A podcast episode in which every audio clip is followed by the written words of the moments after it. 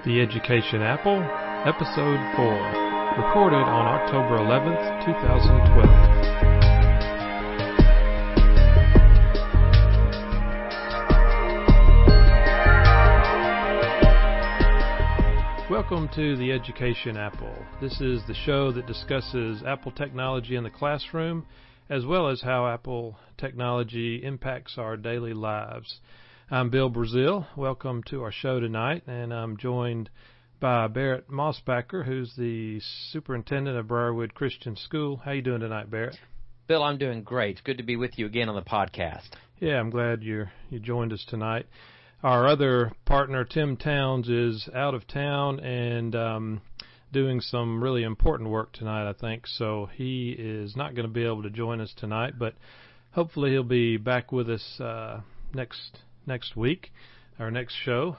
So um, it'll just be Barrett and myself tonight. So got a number of things to talk about. A lot of things have been going on uh, in the news around uh, Apple technology, and uh, just kind of a a review of the last week or two. Um, the iPhone 5, of course, came out several weeks ago, and um, from what I hear, uh, a lot of different uh, places that the supplies are pretty limited. I've got a good friend who uh, has been looking to secure his own new iPhone, and it's apparently pretty hard to get. He was telling me today that uh, he has checked in with the Apple Store and the AT&T Store um, the last few days, and they pretty much can't tell him when they're going to get another shipment in, other than it may be a week or two. So um, he's he's kind of frustrated by that, and uh, I don't blame him. Um, I told my story last time about you know walking in the day after it came out, and uh, I guess hitting it at the right time at the Apple Store, and uh, you know picking one up right away. So uh, or that was actually the AT&T store. So um, uh, you're you're still trying to figure out how you can finagle your own, haven't aren't you, Barrett? Uh, I am. I actually have spoken to my AT&T account reps, uh, handles our, our, our school account, and uh, figured out uh, that we're eligible for uh, quite a few upgrades, free upgrades, and uh, or early upgrades. And so I'm just trying to decide uh, when to pull the trigger for one or two of the phones. Yeah, yeah, that'll be good to be able to to get it that route. And uh, I think you can, you know, order them or or uh, go through the the online channels, but it's still two, three weeks, you know, before. Uh, at least that's what they're saying before you would get it. And, You know, sometimes they might show up quicker than that, but um, all that to say is uh, uh, demand seems to be high and the supply is not quite keeping up with the demand. So um, that's good good for Apple, but not good for everybody else who who wants to get their hands on one and don't have one yet. So, but hopefully that'll start leveling out pretty soon, and uh, the supply will be keeping up with the demand.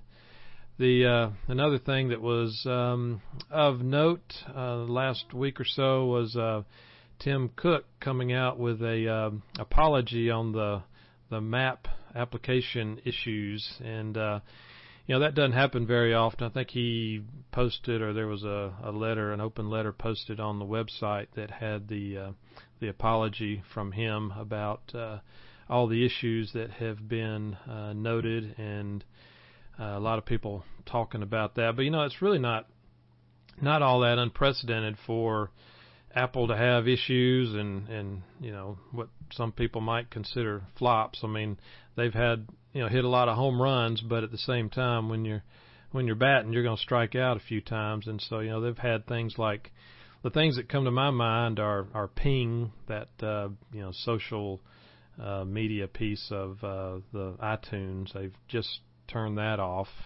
Uh, that apparently didn't didn't really fly like they wanted it to. And then Mobile Me wasn't uh, what uh, it was all cracked up to be, and that was turned off recently. And uh, a couple other things I can think of are the the Final Cut Pro X um, software that that uh, you know came out with a lot of resistance, and there's still a lot of people. I guess a lot of the the pro editors that really hadn't uh, taken a liking to that, but um, and then some even think Siri is you know a little bit of a failure, but that's still uh, you know recognized, or I guess they still talk about that as being a, a beta product. Is that is that right? I haven't seen anything to the contrary yeah. on that. Yeah, I think that's still viewed as beta, and that's the one product which makes a lot of sense to be in beta in my view because it's a form of artificial intelligence. So there's a sense in which not only they're tweaking on the all the technology, but it's quote unquote learning yeah. uh, as the system develops, and so that by almost by definition is going to be an evolving product and will be beta for a while. I would I would suspect. Yeah, I mean, you could make an argument that it'll always be in beta, but um, can uh, Barrett, can you think of any others that um, were disappointments or didn't really work? Uh, you know, work out the way Apple probably wanted it. That's a a good handful of of uh, products, and I'm sure there's others. I really can't think of a whole lot off the top well, of my head. I, I can't either, but I'm I'm a little newer to the Mac platform than you are, Bill. But uh, one only has to be reading the news regarding Google and the number of uh, you know uh, flops that they have had, and uh, they're doing a lot of spring cleaning and closing a lot of products, and then of course everyone remembers Microsoft's Vista, and they've had their own issues. So it's just uh, part of the process. If you're going to be an innovator uh, you're going to stumble on a, on occasion, and that's okay as long as you continue to basically produce excellent products and keep innovating. Uh, that's just par for the course. Yeah, yeah, exactly. And uh, you know, it's just kind of, I guess, human nature that we tend to focus on the the uh, negatives and the the flops and things that don't work out, as opposed to um, really concentrating on on the good things and the positives. So, you know, uh, I've seen it referred a few places as apocalyptic. You know, that, that's a hard word to say. the the, the apocalypse. yeah, yeah, something like that. But you know, uh, just kind of playing on apocalyptic and um, how. Uh, you know that seems to be just a devastating thing but there have been a few surveys done and when you really look closely at the surveys um most people really don't care i mean you know uh, 74% of one survey I saw said that, you know, maps worked fine for them and that wasn't, you know, a, a problem. And then there was, uh, if you added in those that said it was annoying but not really a deal breaker, that got it up to 91, 92%. So they're really, you know, it just kind of boils down to a handful, less than 10% of the people that it really apparently has impacted. Um, significantly. So again, it's it's one of those things that gets a lot of press, but uh, you know, given a little bit of time, I think, and they've already done a lot to start improving and getting all their data points uh, cleaned up. So I don't think it'll be that long before this whole thing will blow over, and um, you know, it'll it will be working as most people need it to. So um, and I, I yeah, I, I think Bill, most observers in time, if if Apple continues to develop maps like they have most things, they'll view it as a as a extremely smart strategic move in the long term for for uh, Apple to have taken that move. So, but I think the other thing with reference to Apple products in particular, I do think that the those who buy Apple products tend to be very very loyal fans uh, of the product and the company. The company has a pretty good record of producing outstanding products. And so I think the overall expectations are higher. So anytime Apple puts out something that doesn't meet those expectations, perhaps somewhat unreasonable, perhaps, uh, they're going to complain more. But on the other hand, I uh, would like to have Apple and all of the all the fans to continue putting pressure uh, to maintain those those standards of excellence, so there's no slippage. Right. Yeah. Absolutely. And um, I, I know that you know they have not uh, really included a lot of things that they still plan on uh, adding to the Maps application because um, I know they've bought some technology from several of the other map uh, uh, products that are out there. One of them I've referred to in the past called um, Waze, and Waze has a very interesting component in it that um, is kind of a social aspect to it that allows uh, feedback or input from other people on the road to uh, you know identify if there's policemen ahead or if there's uh, accidents or delays or um, you know whatever there's a number of different things that can be uh, identified and collected real time and then um, that will come back to other people that are on those same roads, on those same routes, and you know show up as as uh, you know helpful information. In fact, I was traveling uh, this past weekend, and um, that helped out a whole lot. I'll I'll mention a little interesting tidbit about that in a minute, but um, I know that uh, I've seen written that uh, Apple has bought some of that technology from Waze and is planning on incorporating that, I think, into their mapping, uh, the real-time directions and their uh, routing information. So uh, that'll be uh, good to see as that you know gets integrated and and again adds to the capabilities of that product. Um, so there's a long way, a lot of improvement that uh, I know that's already on the drawing board for for maps. So, um, uh, Bill, did uh, did they purchase Waze or did they just purchase or license some of the technology? Do you know? I, I think my my recollection is that they uh, have licensed some of the technology. I think specifically that social media aspect of their technology, and uh, it works really well. I mean, it's not comprehensive, obviously, because it's dependent upon people that are traveling to um, identify issues along the road and you know um, different things that you might uh, come upon as you're driving. But um, it's I've been using it for over a year now, I guess, and and I don't travel a whole lot, but when I do, I've noticed definite improvements. More people, you know, the more people that use it, the better the information is going to be. And um, what I was going to mention is when I was traveling, I, I left town uh, last Thursday to travel up to Charlottesville, Virginia, where uh, one of my daughters is right now. And um, you know, last I believe it was Tuesday or Wednesday was the uh, first presidential debate, and um, they uh, Romney was leaving that debate and going to Virginia, and I I heard that on the uh, you know on the broadcast and all, but I didn't really think a whole lot about it. But as we were traveling up uh, to Virginia and we got into um, you know it's still just a rural you know uh, country area, but we got to a little uh, or close to a little town called Fishersville, Virginia, and um, I noticed that that Waze was trying to reroute me to get me off of the main interstate and take me back to some country roads. And I was just thinking, well, you know, I'm not that familiar with this area. I really don't know if I want to do that. I'm just going to, you know, stay on my current path that I'm familiar with.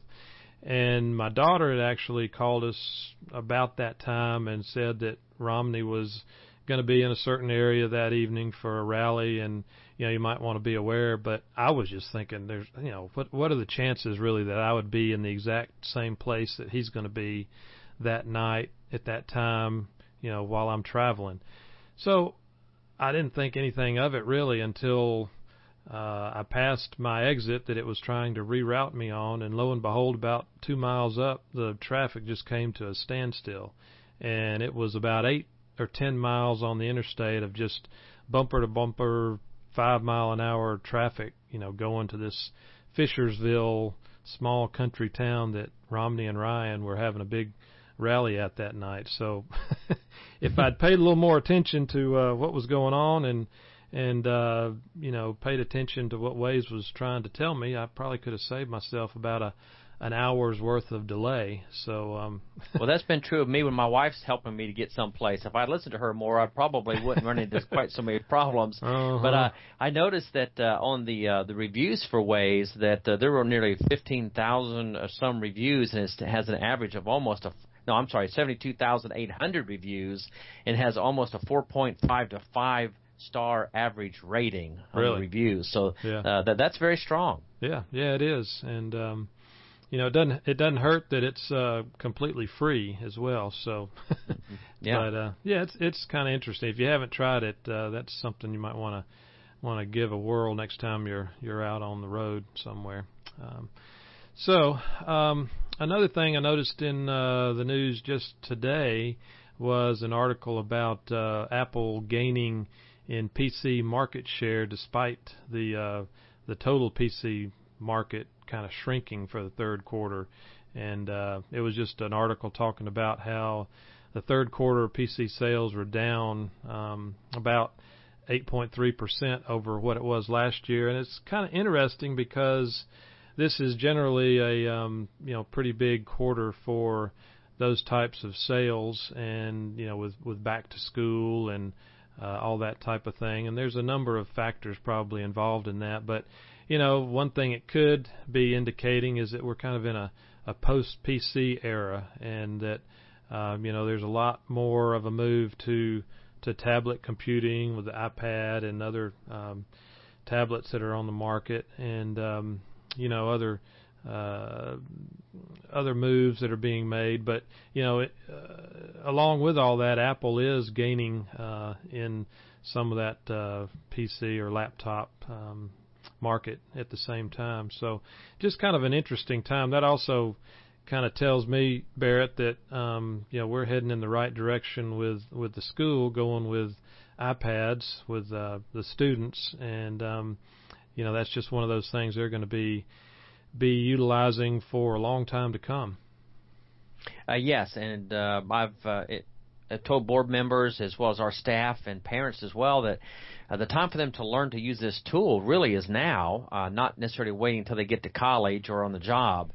Uh, most parents and staff members seem to assume that students already know how to use these tools, but that's not always the case. They're they're pretty good hackers. They're good at using them for entertainment and games, uh, maybe uh, doing uh, messaging back and forth, but they're not necessarily good productivity users of the software and the devices. And so, uh, doing it at the school level from junior high to high school really equips students for when they get to the university. Yeah, yeah, exactly. There's there's a lot of different ways to use these devices, and um, most people really only scratch the surface, and especially you know students. Um, you know they're just kind of going for what the latest and greatest is, and uh, don't realize the real potential and and the uh, you know benefit of using it in a in a productive way. So um, I think that's going to be a great uh, aspect of incorporating uh, these devices in the classroom, you know, in a in an educational manner. So uh, I think it's going to be a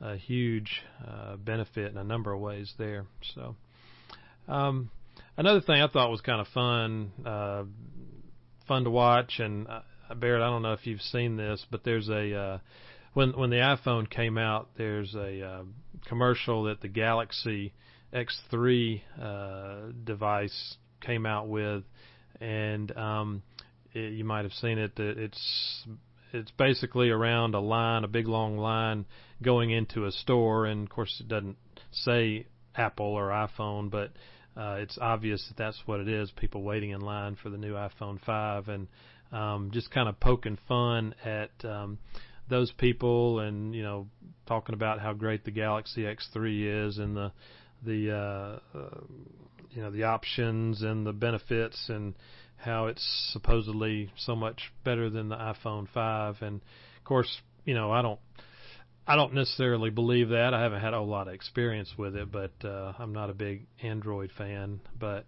uh, I just I thought it was was uh, cleverly done and kind of a good poking fun, fun at uh, at at Apple and the iPhone 5 release. Um, did you get a chance to see that? Have you? Yeah, I, I, yeah, I've seen it, and it is funny. But you know, it's it, what's even funnier in some respects is while Samsung is uh, busy spending time uh, developing that uh, that parody against Apple, in the meantime, the news today was that Apple hires the top uh, Samsung chip chip designer, Yeah. uh, Jim Mergard. So. Uh, Apple just stole their chief design engineer for chip making. so, Ah, yeah. so I guess Samsung's making the commercials and Apple's hiring their engineers. that's right. That's right.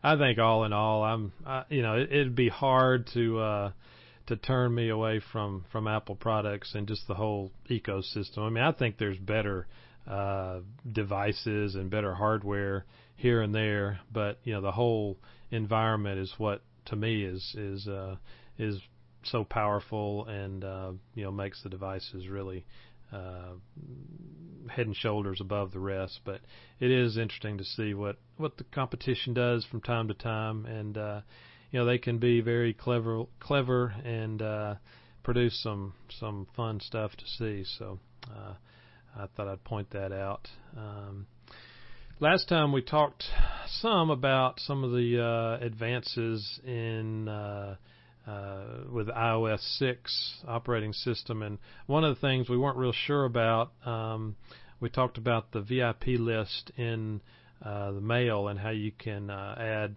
uh, special contacts and people you want to be sure you don't miss emails from.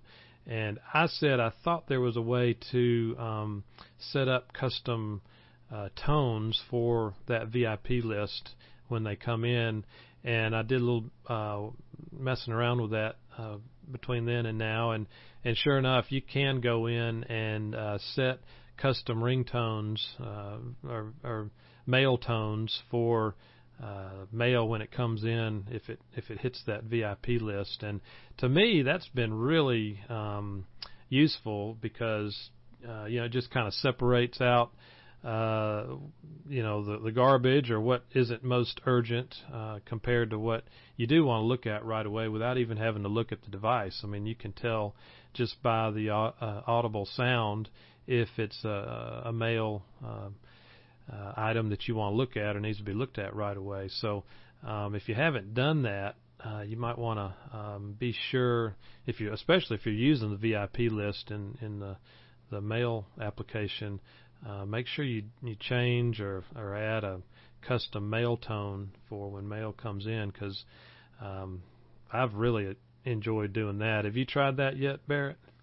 Uh, no, I haven't. One thing you, uh, the one reason I don't is because I'm not completely consistent with this, but uh, I actually don't have my iPhone uh, notify me when new email comes in. I try to restrict the time when I do my emails to a certain time in the mornings and later in the afternoon uh, because I'm a little bit like a moth to uh, to a flame. I think that if I get an alert about emails or it dings or notifies me or it's sitting in front of me, I'm incessantly doing emails, and so I've tried to discipline myself a little bit to focus on projects and do emails more in bulk. Mm-hmm. But having said that, that's not what most people necessarily tend to do, and so it might be helpful to our listeners, Bill, if you gave maybe you know 30 seconds or something, essentially where you go into the settings to uh, add those uh, notification sounds to the VIP mailbox. Yeah, Barrett, I think that's a good idea, and I'm going to mark that down to kind of cover next time because um, I've got to be sure I've got all my information at my fingertips to um, get that message out there properly. But um, you're right; it, it, it depends on how you use your mail, and I know there's different philosophies out there regarding, um, you know, when you when you um, work through your mail items, and if you do it two or three times a day or periodically when they come in. And you know it just kind of depends on how how um, you're set up to really respond to mail and you handle your mail. But uh, especially if there's certain things uh, at certain times that you're waiting for something to come in um, you know that can be a, a interesting helpful uh, tip uh, just to to be able to uh, uh, know what's coming in from an audible standpoint so you don't even have to look at it. So just one of those uh, options that you may or may not be able to uh, to use. And uh, the last thing I wanted to mention in this little section is um, I noticed uh, in the paper somewhere uh, that uh, you know the vice presidential debate is on tonight, and one article I saw mentioned that there were at least nine ways online that you could view that debate, and uh, at some point down the line, I want to take a little closer look at uh, TV and event viewing through, you know, either iPad or online, because I know that's becoming uh, a bigger and bigger um, uh, thing to to kind of keep your eye on as as some people are deciding, you know, I don't even need a TV or uh, there's so many other ways to you know get the video that I'm interested in watching, and um, this this just kind of caught my attention and and made me think that you know we need to uh, do a podcast uh, in the future that kind of focused on that because there's so much good video. Uh, a lot of it is recorded right now, but even uh, still, uh, more and more live events are coming online, and um, you know that's uh, another way that the technology is just kind of uh, progressing so that uh, at some point in time, you know, we may not even want or need a TV in our house if uh, you know most of the video that is important to us is available online. So, did you did you notice that? Have you thought much about that? Barrett? I have actually, and there have been a number of occasions when that's actually come in handy. One of them is, frankly, if uh, I want to see a particular college game and it happens to be blacked out in my particular area, I have found that you can find those games online, uh, which can be helpful. But uh, more often than not, the time I've needed is when I'm traveling. I don't have access, to, of course, to my television. Uh, I'm stuck in an airport, and maybe there's been a flight delay, and I'm wanting to see something in particular. And I found some of those online resources to be particularly helpful in situations like that. Yeah.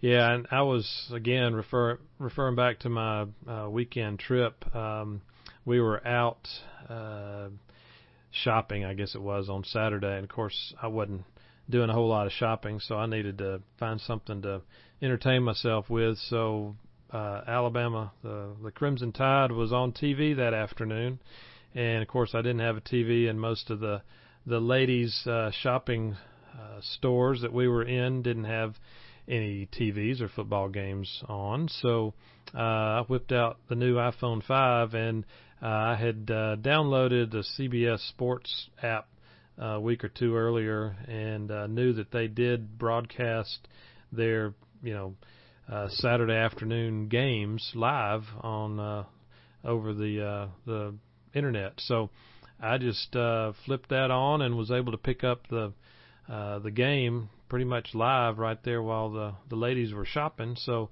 that was a nice way to uh, entertain myself. The problem was my my uh, battery uh, ran out before the game was over, so I didn't. Uh, the game wasn't really in question. I think it was the the actually it was in Alabama because they were off last weekend, but it was uh, Florida and uh, LSU. So yeah, um, that was a great game too. Yeah, that was that was good, and uh, so I was able to to keep up with that uh, uh, through just watching it there on my my iPhone, and the the clarity is really amazing, and um, you know it's it's just one of those ways that uh, we can get a lot of that content uh, right there in our at our fingertips, you know, no matter where we are. So that was a, a nice thing to have available and handy during that time. So anyway, um, well, Barrett, why don't you um, tell us a little bit about what's going on at uh, Briarwood right now and um, the latest on the technology integration? I know there's a lot going on, and uh, y'all have a lot of things that you're you're working on as you're preparing for um, implementing your one-to-one program there. So, tell us a little bit about uh, what's currently going on. Well, just briefly. In fact, today we a lot of it has to do with training right now. And today we had Apple in uh, conducting training all day, and they'll be back in uh, all day tomorrow doing training with our faculty and staff. And of course, that that's an essential part of what we're trying to do because, as I've said in the past, once once we deploy the, the technology out to the students, in as much as possible and as quickly as possible, we want the technology to fade into the background and not become any type of encumbrance to teachers. And in order for that to happen, of course, they're going to have to be pretty adept at the technology and uh, learn to learn quickly. And so we're doing extensive amounts of training right now with our faculty well before students receive any kind of devices. And I would say the other thing that we're in particular working on is uh, finalizing and tweaking our security software, filtering and monitoring systems, and exactly how the uh, how we're locking down our iPads. Uh, we're probably being a bit more particular about this sort of thing, being a Christian school, than perhaps some might be. Uh, but it's been very important to us that if we're going to hand a, uh, an internet-enabled device to our students, and we say it's a critical component of our instruction and the curriculum, uh, we want to make sure that we also bear our own ethical responsibility to do everything that's feasible to do uh, to make it a safe environment for our students. So we've been testing and tweaking our security software so that when the students leave campus, they have the same level of filtering and, and uh, monitoring and, and our control of that device and where they can go as they would if they were on our campus. So we, we think that's going to make parents feel a whole lot better about it. The other thing, though, that Apple just came out with in terms of uh, an upgrade to their program called Configurator, which is one of the ways you push out the apps to to the iPads, is that uh, it now has rating capabilities. So, for example, you can set the configurator to tell the iPads that the only songs that can be downloaded have to uh, reach a certain rating, uh, and it can't exceed that rating. So maybe it's a PG rating. Uh, you can apply that standard, for example, to videos and to podcasts. Uh, the advantage of that is twofold. One, we don't have to keep them from in, in, uh, having music and videos and podcasts on their iPads because they need those when they're developing projects. It could be an iMovie project, it could be a Keynote project that they then convert into a podcast, any number of things. But they're going to want soundtracks and videos available to them. But we don't we can control that in that we don't have to be too concerned. The parents don't have to be concerned that the students will download inappropriate songs in terms of the lyrics or inappropriate videos and podcasts. So uh, that's been an additional uh, tweak that we're able to make uh, even before we deploy these iPads. So those are just a few th- a few of the things that we're working on right now. Yeah, are you uh, at liberty to discuss the um, the filtering, the security software uh, company that you're working with, or is that still um, Probably not quite yet, Bill. I mean, uh, we're pretty certain which it's going to be, but until we've signed a contract and made it public, it might not be the wisest thing to do just yeah. yet. Because until we sign the contract, something might change. Yeah. And uh, so probably wait just at this point. But I will say this: it uh, it is well known and it is considered enterprise level uh, it would be equivalent to Cisco and routers in terms of the company that we're using. So we're we're actually going to go to a, a corporate level, enterprise level security system, and not one uh, that's just for schools. So yeah. we think that will provide much more uh, robust security for everyone concerned. Yeah, I think that's that's really wise, and um, you know, it's it's been a little bit difficult to work through that because you're really on the the cutting edge right now. There's not a whole lot available um, at least at the level that that uh, you know you're interested in, and being able to lock it down both at school and at home and wherever the device is. But you know that's important because the reality is somebody can be away from school, download uh, some inappropriate pictures or other types of content, and then bring it right back into school, and you know uh, there it is. So it doesn't matter if they could get to it or not from school; they're still able to get it on their device, and uh, you know, being able to prevent that, I think, is is really uh, important. So uh, I think that's well, you, you, know, and you know, Bill, it is. And the other thing too is, even though that might be a very, very small minority of students who might do that, uh, the difficulty is, of course, is damaging and, and inappropriate for them just as a person. But secondly, it undermines the credibility and the trust of the program for other parents, uh, faculty members, and so you, you don't want to damage the credibility of what you're trying to do academically because of a few students who choose to make uh, bad choices. Sure. And just like we were talking about earlier, it doesn't have to be uh, a large percentage. It's just you know even if it's one or two, that's what gets talked about, and um, you know that's, that's the last thing you want you know spreading throughout the the campus and the school and the parents and everything else. But that's the way it works, isn't it? Yeah, exactly. um, another thing I was going to mention is the uh, the training, and I know uh, that's that's been a key element in preparing for launching this program.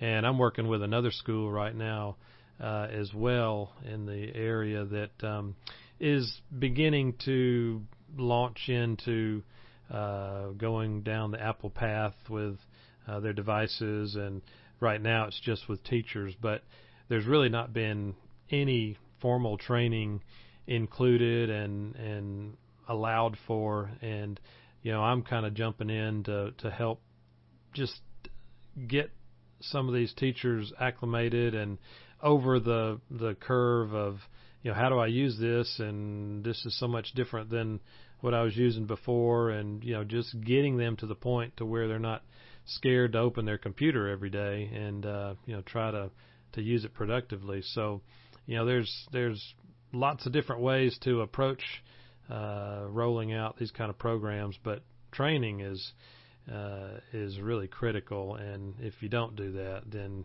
you're really getting behind the eight ball right off the bat, and you don't want to do that. So yeah, um, yeah, I, I would say that if, you know I do quite a bit of consulting with schools and different you know states and countries, and I, I would say that the the most common mistake made is not devoting enough time nor resources to training, and then not bringing in the right kind of experts. In other words, yeah. try to get someone a little cheaper, but they may not have the expertise that you want. So I, I can't emphasize enough the the importance of uh, continuous scaffolded training for your staff. Yeah. Why do you think it is? Is it is it cost? Is it just people think well everybody knows how to use a computer. It can't be that hard, or what? What do you think uh, is behind that?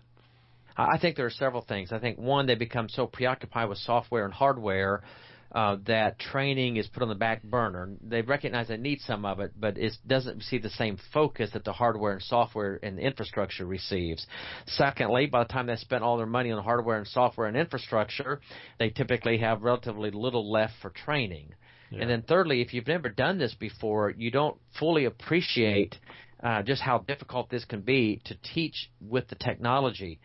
What happens is too often is that there's a substitutionary um, emphasis, which is not really what the technology should be doing. In other words, if before they were taking notes with legal pads, okay, now they use a note taking device or a word processor to take their notes in class, and that's what the teacher does.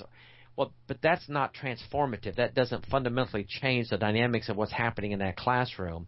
And the only way you can do that is through providing the training that helps it see, uh, help the teacher see a different way of doing things. Let me give you a, a quick illustration that came up today in our training. Uh, one of the folks I had in this training session in particular teaches both calculus and French, so she's very bright. Uh, she's a go-getter. Uh, she's actually an older teacher, uh, and she's become quite masterful with the technology. But we had the Apple uh, trainer in, and was doing some training, and had suggested something about embedding videos for foreign language studies within a Pages document itself. And I saw her chew on that just for a moment, and all of a sudden this big, you know, light bulb went on, and she says, I know what I can do. In addition to putting the French lessons and stuff in the Pages document, and I can record things as a video directly in the document when I give it to my students. But their assignment could be to record a video of text uh, that I have put in this document where they are correctly reading and pronoun- pronouncing the French as a video embedded in the homework that they send back to me directly in that same document. Yeah. And so she's beginning to understand how transformative it can be, how you can do things differently with the technology that was simply not possible in the past. And that's yeah. why the training becomes so crucial. Right, right. Just um, being able to be aware of how you can utilize the different tools that are available. We've talked about this a number of times that you know there's so many tools out there, but if you don't understand what they are or how they can be used, they're just not going to be utilized and be taken advantage of. But um, yeah, kind of covering a lot of the tools and and uh, helping turn on the light bulbs for people that are you know that can use them. That's that's uh, going to be real powerful, I think. And we've also talked a lot about just the the impact of video itself and how both audio and you know and video, but uh, how that's just the way things are going on the internet these days, and and you know can be applied to education as well. There's so much available, so much that you can do with it, and the trick is, uh, I guess, being able to compress it down to a form that you know many of the teachers can can take advantage of without it being too complicated. And um, I think we're going to be doing some work along those lines uh, here in the near future to be able to to make that happen. But um, you know, there's a lot of people that really get a whole lot more out of uh, video and and watching things done and explained as opposed to reading it uh, in text. So uh, these are some great tools to to allow that to be done. So that'll be fun to uh, see how that that comes about and how we can take advantage of uh, the tools we got out there. So uh, just kind of sorting through all that's available and figuring out the things that are easiest for our teachers to use. That's really what it boils down to uh, to making it succeed. I think. Yeah, I, I agree, and it just has to be consistent because you you may be introduced to something, learn something one day, but until you're using it on a fairly consistent basis, you're going to you're going to lose it. And so that's why having sustained training and not these one-shot efforts is so critical for the faculty. Right. And unfortunately, most of them are not like you and me, where we like to just grab a hold of anything that comes out new and uh, play with it and and learn how it works. And of course, a lot of the teachers don't have the time to do that, even if they wanted to. So. um you know they're at a disadvantage from that standpoint. So hopefully we can uh, help out in that uh, in that manner and simplify things uh, to where the teachers can really utilize some of this technology uh, in a positive way without getting bogged down by all the details. That's right. That's right. All right. Well, um, thank you for that update, Barrett. That's uh, that's good information, and hopefully a lot of uh, educators listening to this will um, be able to get some some good tips out of out of what we're doing here. I was going to uh, share a little bit more about some of the iOS updates, uh, the iOS 6 um, operating system that was released recently, and some of the new uh, new capabilities of it. We talked a little bit last time about the the camera and uh, of the iPhone and the the panorama mode, and uh, I was I was able to take a lot of uh, really good panorama pictures over the weekend. We went up to a um, an apple orchard on uh, it was called uh, Carter Mountain. It's actually where Monticello is there, where uh, Thomas Jefferson's home is, and uh, right next to it is this big apple orchard that looks out over the uh, countryside and over Charlottesville, uh, the town. And uh, so there were some really good opportunities to take some some good pictures with my with my new phone, and the panorama mode is really uh, really takes some great pictures. I was really impressed. Um, so I used that a good bit. And you know, I think Barrett, you had asked last time about exactly how that was, uh, you know, it was used, and uh, you know, we we talked about it needing to be in in portrait mode. It doesn't work in landscape mode, um, but also you know the default is for you to go from uh, left to right. It's got a little arrow there and shows you how to uh, you know twist your camera as you're taking the picture so that it gets the uh, the panoramic shot. but you can actually change it from left to right to right to left if you wanted to. I don't think that's really in most cases going to make a difference in your picture, but uh, all you have to do to do that is just tap on the little arrow that shows up when you're in panorama mode, and um, if you tap it, it'll switch over from the one mode to the other. So uh, if you like going from right to left as opposed to left to right, you can do that. And uh, that was just one little tidbit that I picked up playing around with uh, with that function this weekend. But um, you know, Bill, that that's a good illustration of something that some things just are not obvious uh, and so it's worthwhile just to poke, literally poke around, uh, exactly, uh, because you never know what might literally pop up or change as a result of that. So people need to be, feel free to, to experiment a bit. Right. Yeah. Yeah. There's a lot of uh, stuff that's hidden, whether it's intentional or not. You never know. I mean, you know, we used to call things like that Easter eggs in programming, where if you mm. did certain certain uh, uh, keystrokes in combination or uh, you know, went from certain screen to certain screen that it would reveal uh, a little Easter egg, a little surprise that wasn't documented and uh, most people didn't know about. So, um, I, and I think that's one of one of the reasons why kids are so much more adept at using this technology is they're not afraid to poke around. You know, so older folks tend to think, well, I don't want to do, I don't want to push these buttons if it's going to you know, cause a problem, or uh, I don't know what'll happen if I do this, so I'm not going to do that. But kids don't don't think like that, so that's I think one reason why they don't have any problem with this technology and can pick it up in a matter of you know minutes or hours as opposed to days or weeks. So. Well, and um, part of that might be Bill because they didn't pay for it. so well, that's not true. Quite as uh, worried about poking around if something happens. Exactly. Yeah. Uh, it's it's it's mom and dad's responsibility, so they don't have to worry about it, right? That's right, exactly. So um, that was one thing on the uh, the camera. Um, another uh, tidbit that I picked up, and I'm really starting to use this a lot, is uh, the reminders application. Do you do you use that much, Barrett? I do, and in combination with Siri, it is excellent. And the other thing, and I won't belabor the point uh, on this podcast, but I use OmniFocus, and I, I read an article where you can send a reminder if you set up your reminder correctly uh, to start with, and then thereafter, when you speak to Siri and say set up a reminder to do such and such, if it will send it automatically to your OmniFocus project manager right. and delete it from the reminder list unless you say add this reminder to XYZ lists, such as buy groceries at the grocery store on the grocery, you know, on the on the grocery list.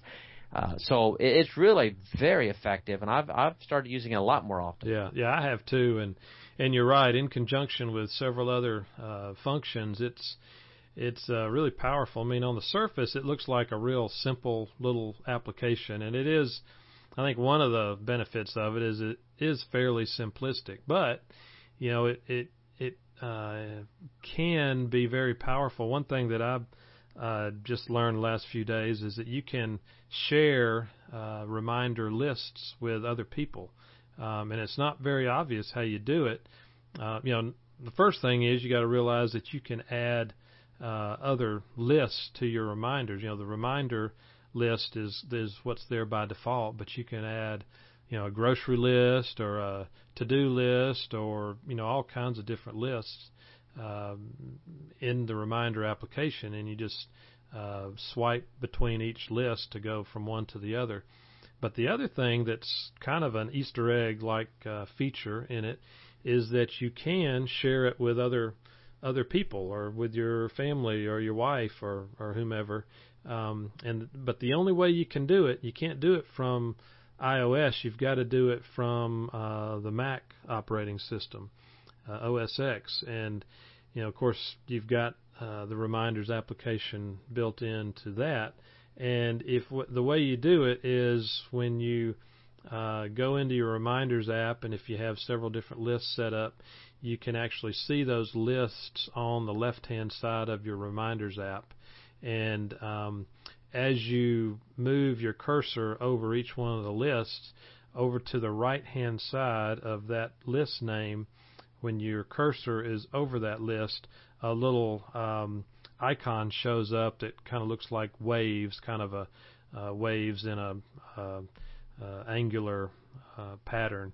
And if you click on that, when you see it, you click on that for that particular list, then it pops up a window that you know asks who you want to share it with, and that's where you just enter their uh, user ID, their Apple ID, and then it will send them an email saying so and so wants to share their list with you, and you just click on it when you get that email, and then it'll connect you up. And the next thing you know, if you've got two different people sharing the same uh, same reminders list, so um, to me that's really kind of neat and uh, a great little use of iCloud. It keeps the the list in sync via iCloud immediately. You don't have to do anything, uh, you know, other than then add your your list and add your items to the list, and it automatically shows up on the other person's list. So I don't know if you were aware of that, Barrett, but um, you may not want to tell your wife about I that. You, Bill, that's exact. I was thinking exactly the same thing. I can just see now getting an invitation to the honeydew list.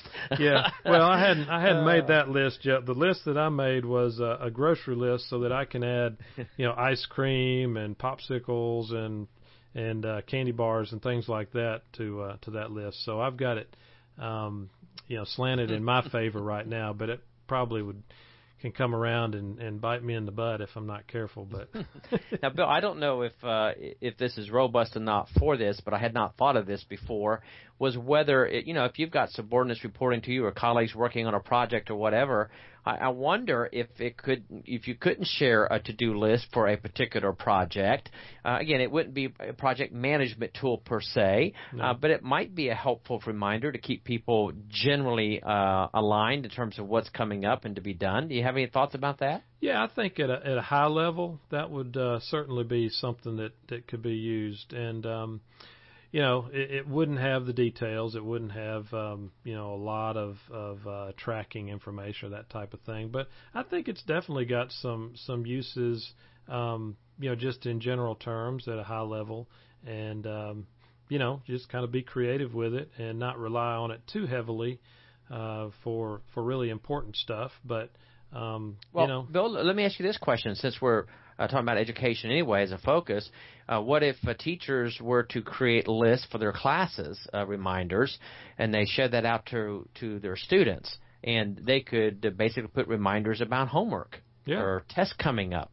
Yep, yep. I think that uh, is certainly a, a a possibility there, and one of the things that I'm kind of a proponent of is trying to utilize Apple tools that you know are built in uh, as much as possible. You know, there's so many add-ons, there's so many third-party tools that are out there that um, provide additional functionality or capability, but in a lot of cases, you can use what is built in, and you don't have to get way more complicated, and that just simplifies uh, support and and what you have to keep up with and and what you utilize. You know, because you don't want you want to minimize the different places that you're keeping up keeping track of every day as opposed to just having things strewn all over the place.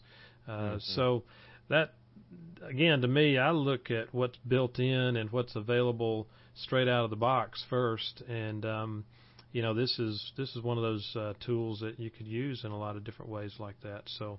Um, yeah, I think there's a lot of ways that we could be creative in, in utilizing uh, the reminders uh, capabilities. So on top of that, uh, you've got the uh, geofencing that's built into it, so that if uh, you know you want to send yourself a reminder when I leave home or when I leave work to go, you know, run a, an errand on my way home from work, you've got that capability built in with um, the geofencing, and then uh, of course you know setting dates and times that it'll notify you if you want to get a little little more um, detailed with it, and um, you know. Um, so when you add all that up and then add in the the fact that you can use Siri to add uh, entries to any of the lists that you have, you know, it really becomes a, a fairly robust little tool, especially from what it seems on the surface. Uh, you know, Bill, I would agree. At the surface, you wouldn't realize the power of it. But just like most things Apple, not only is it relatively powerful, uh, but it's easy to use and it's elegantly designed. Yeah, exactly. And that's that's what we need to strive for in a lot of cases to to try to keep things as simple as possible if it if it meets our needs. So. Uh, and I wouldn't be surprised if they add a few more bells and whistles to it. I I would expect that we'll see that sharing capability pop up on the iOS devices, um, you know, sooner than later. Uh, but right now, it's just uh, you know available through the uh, through your desktop and. Um, so know. build so so if you set up a share, for example, from your desktop version, a person using an iPad would, if if they have accepted the invitation, they open their iPad and reminders on iPad. Is that is that reminder list going to show up, or is it only Mac to Mac? No, it, it shows up everywhere. It it will bridge the you know OS X and iOS. So once you've shared it, uh, you know it, it's it's across the devices. The right now the the caveat is that you can only share uh, a list from your uh, desktop from OS X. And that's what I was saying. I would expect to see that capability show up in the next version of the iOS or the next releases of, of some of their up, upgrades as people begin to be aware of it and start using it a lot more. So you can actually set up a uh, list in you know on your uh, on your phone or on your iPad, and then of course it will show up on your desktop, assuming you're all under the same ID. Uh, so it'll show up.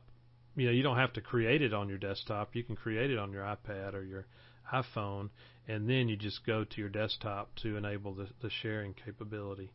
So that's that's how that works, and um, you know, it's it's kind of one of those little unknown features right now. But I would bet that it's gonna uh, start to grow in popularity as more people become aware of it. So. Um, well, I just created a shared grocery list to, and sent it to my wife, and I put on there chips and cheese for the football game. So perfect. We're perfect. ready to go. That's the way to use it. So there you go. All right. Well, good.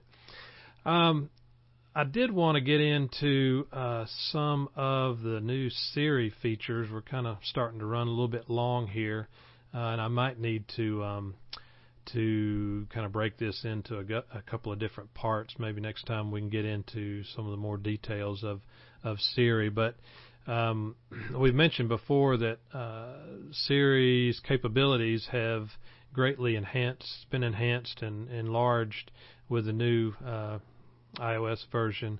And um, one thing that that uh, I noticed the what they're referring to is arbitrary relationships are um, understood now from Siri. So you can go in and um, tell Siri who your wife is, who your hairdresser is, who your barber is, who your uh, you know any kind of relationships, not only family but other relationships that you have, and that will be noted in your contacts. And um, so, you know, the way that works is you can, uh, after you establish those relationships and Siri understands what they are, then you can just say, uh, you know, call call my barber and set up an appointment for such and such, or you know, you can refer to uh, relationships. Uh, of course, we we you could always do it by name, but you can also do it by uh, profession or some other uh, relationship that you've established there. So that's, I guess, just one little thing to make uh, Siri a little bit more personal.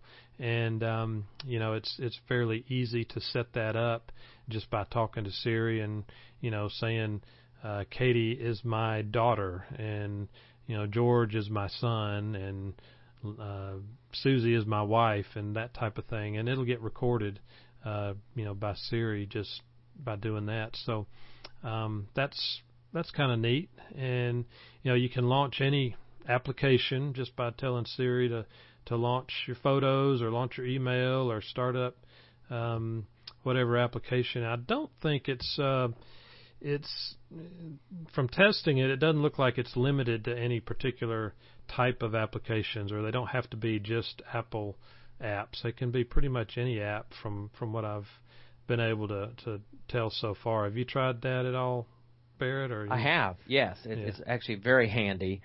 Uh, and I some time ago when I a long time ago actually when I had a Windows phone you had the capability of launching the app so I frankly was glad to see Apple come out with that capability on Siri and so I have been using it quite a bit recently. Yeah. Yeah, I'm beginning to use it more and more and uh you know you can you can post to Twitter and Facebook. I think you probably would um have to be a little bit careful with that. I don't know if I would trust that a whole lot yet or not, but they do have that built in, and, and Siri is aware of your Twitter account and your Facebook account once you get that set up in your settings. So, um, you know, I'm sure the the younger generation will take full advantage of that. But uh, that's a new feature. And then another thing that I noticed. Um, you can actually shut down the, the Siri interface now just by saying goodbye Siri. So you don't even have to look at the screen or uh, tap a button or anything. You can just uh, tell Siri goodbye and it'll shut down. So uh, just another one of those little little uh, special touches that they've built in to make it a little more personal, I guess. And uh, you know, there's uh, make it a little more fun to to interact with. So I'm beginning to use it more and more and find it pretty useful. And uh, the the trick is just uh, learning a lot of the commands and what's uh, what's available and and how you kind of structure your your interactions with Siri. So we'll uh, we'll look in more detail at that in future podcasts because uh, there's a lot uh, that, that we could discuss about this. Um, I don't want to get too far down in into the weeds of that right now, but um, I think it'll be kind of fun to to learn more about it and, and talk more about it on future podcasts. So, is there anything uh, that you've run across just at a high level, Barrett, that you were uh, unaware of or, or surprised that Siri can do now? Well, one that I stumbled upon, but I suspect you're going to cover uh, in a subsequent podcast, and that was uh, out of a whim. I thought I'd just try it and see what would happen, and that's creating a recurring reminder or a recurring event. And uh, so I just tried it, and lo and behold, uh, I had wanted a reminder for every Monday at two o'clock.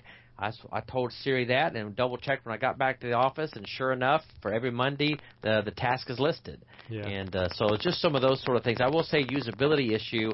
It works great, but uh, I have noticed you do need to have a good cell connection. Uh, if, if for some reason your cell connection is not particularly strong, uh, or you're not on Wi-Fi, Siri is not quite as quick to respond or always as accurate as when you have a good connection.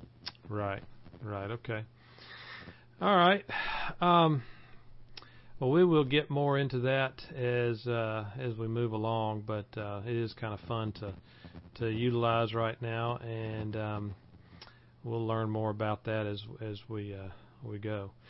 So let's move uh, on into our apps and followings this week. Uh, we like to pick a, an app of the week and a Twitter following. So I'm going to see what Barrett has in store for us this week on his picks.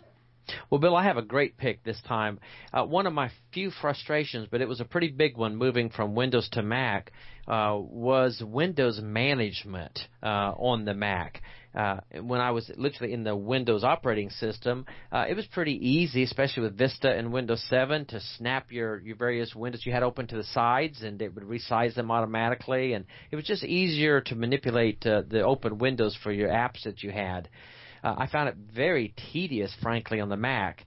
Uh, and that's still somewhat the case, uh, which is a little bit surprising given uh, Apple's uh, tendency to make things simple. But nevertheless, I found a superb uh, application called Better Snap Tool. That's one word, Better Snap Tool, and it is a application Windows management program. And you can use some of its defaults, and you can customize uh, the creation of various windows on your desktop at any size and location that you would like and all you have to do is just drag a window of an open app to that area, and uh, it, will it will redline it, and you release it, and it snaps it into place. And so I'll take two application windows, snap them to the left and right, and they're perfectly sized in front of me.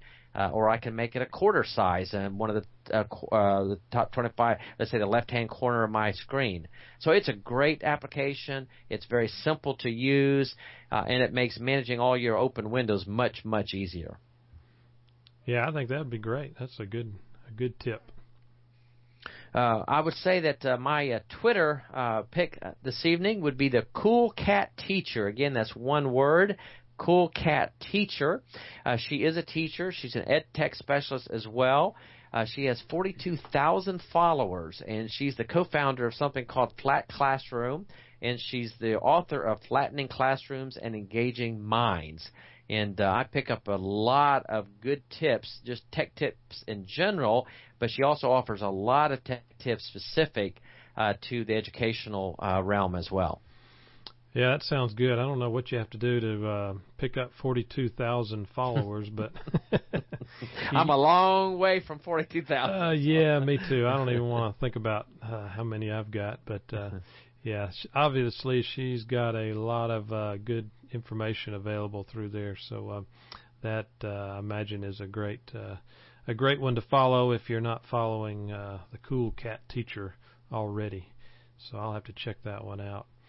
I was going to mention uh, uh, an app that I've used for a while now, especially when I'm when I'm traveling, and uh, a lot of the things I'm mentioning tonight kind of revolves around my my past weekend trip. But there's a um, an app called Bookmark and uh, I kind of stumbled across this.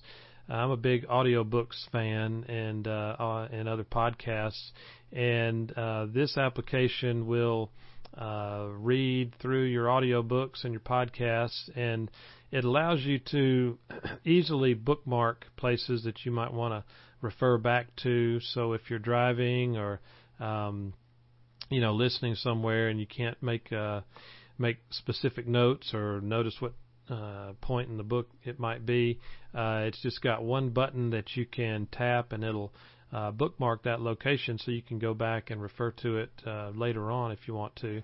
And um, it also gives you the capability of adding a note to that bookmark when you make it if you want to. But of course, if you're driving, you wouldn't want to do that. Um, but that that capability is built in, and it's also got a real easy uh, what they refer to as a, a time ribbon uh, in the middle of the screen that lets you jump forward or backward by 30 seconds, a minute, 5 minutes, 15 minutes, even up to 30 minutes just by dragging uh, the little uh, time ribbon uh, bar, if you will. And it's real easy to to bounce back and forth if you want to, if you want to re-listen to something or skip over something.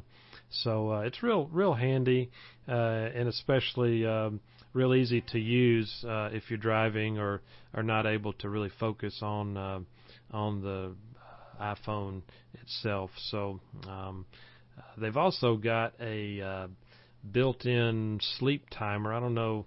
I don't really listen to things when I'm going to sleep. I guess some people do, but um, you know, it, it has that capability built in. If if uh, you're one that uh, kind of operates like that and likes to go to sleep listening to something.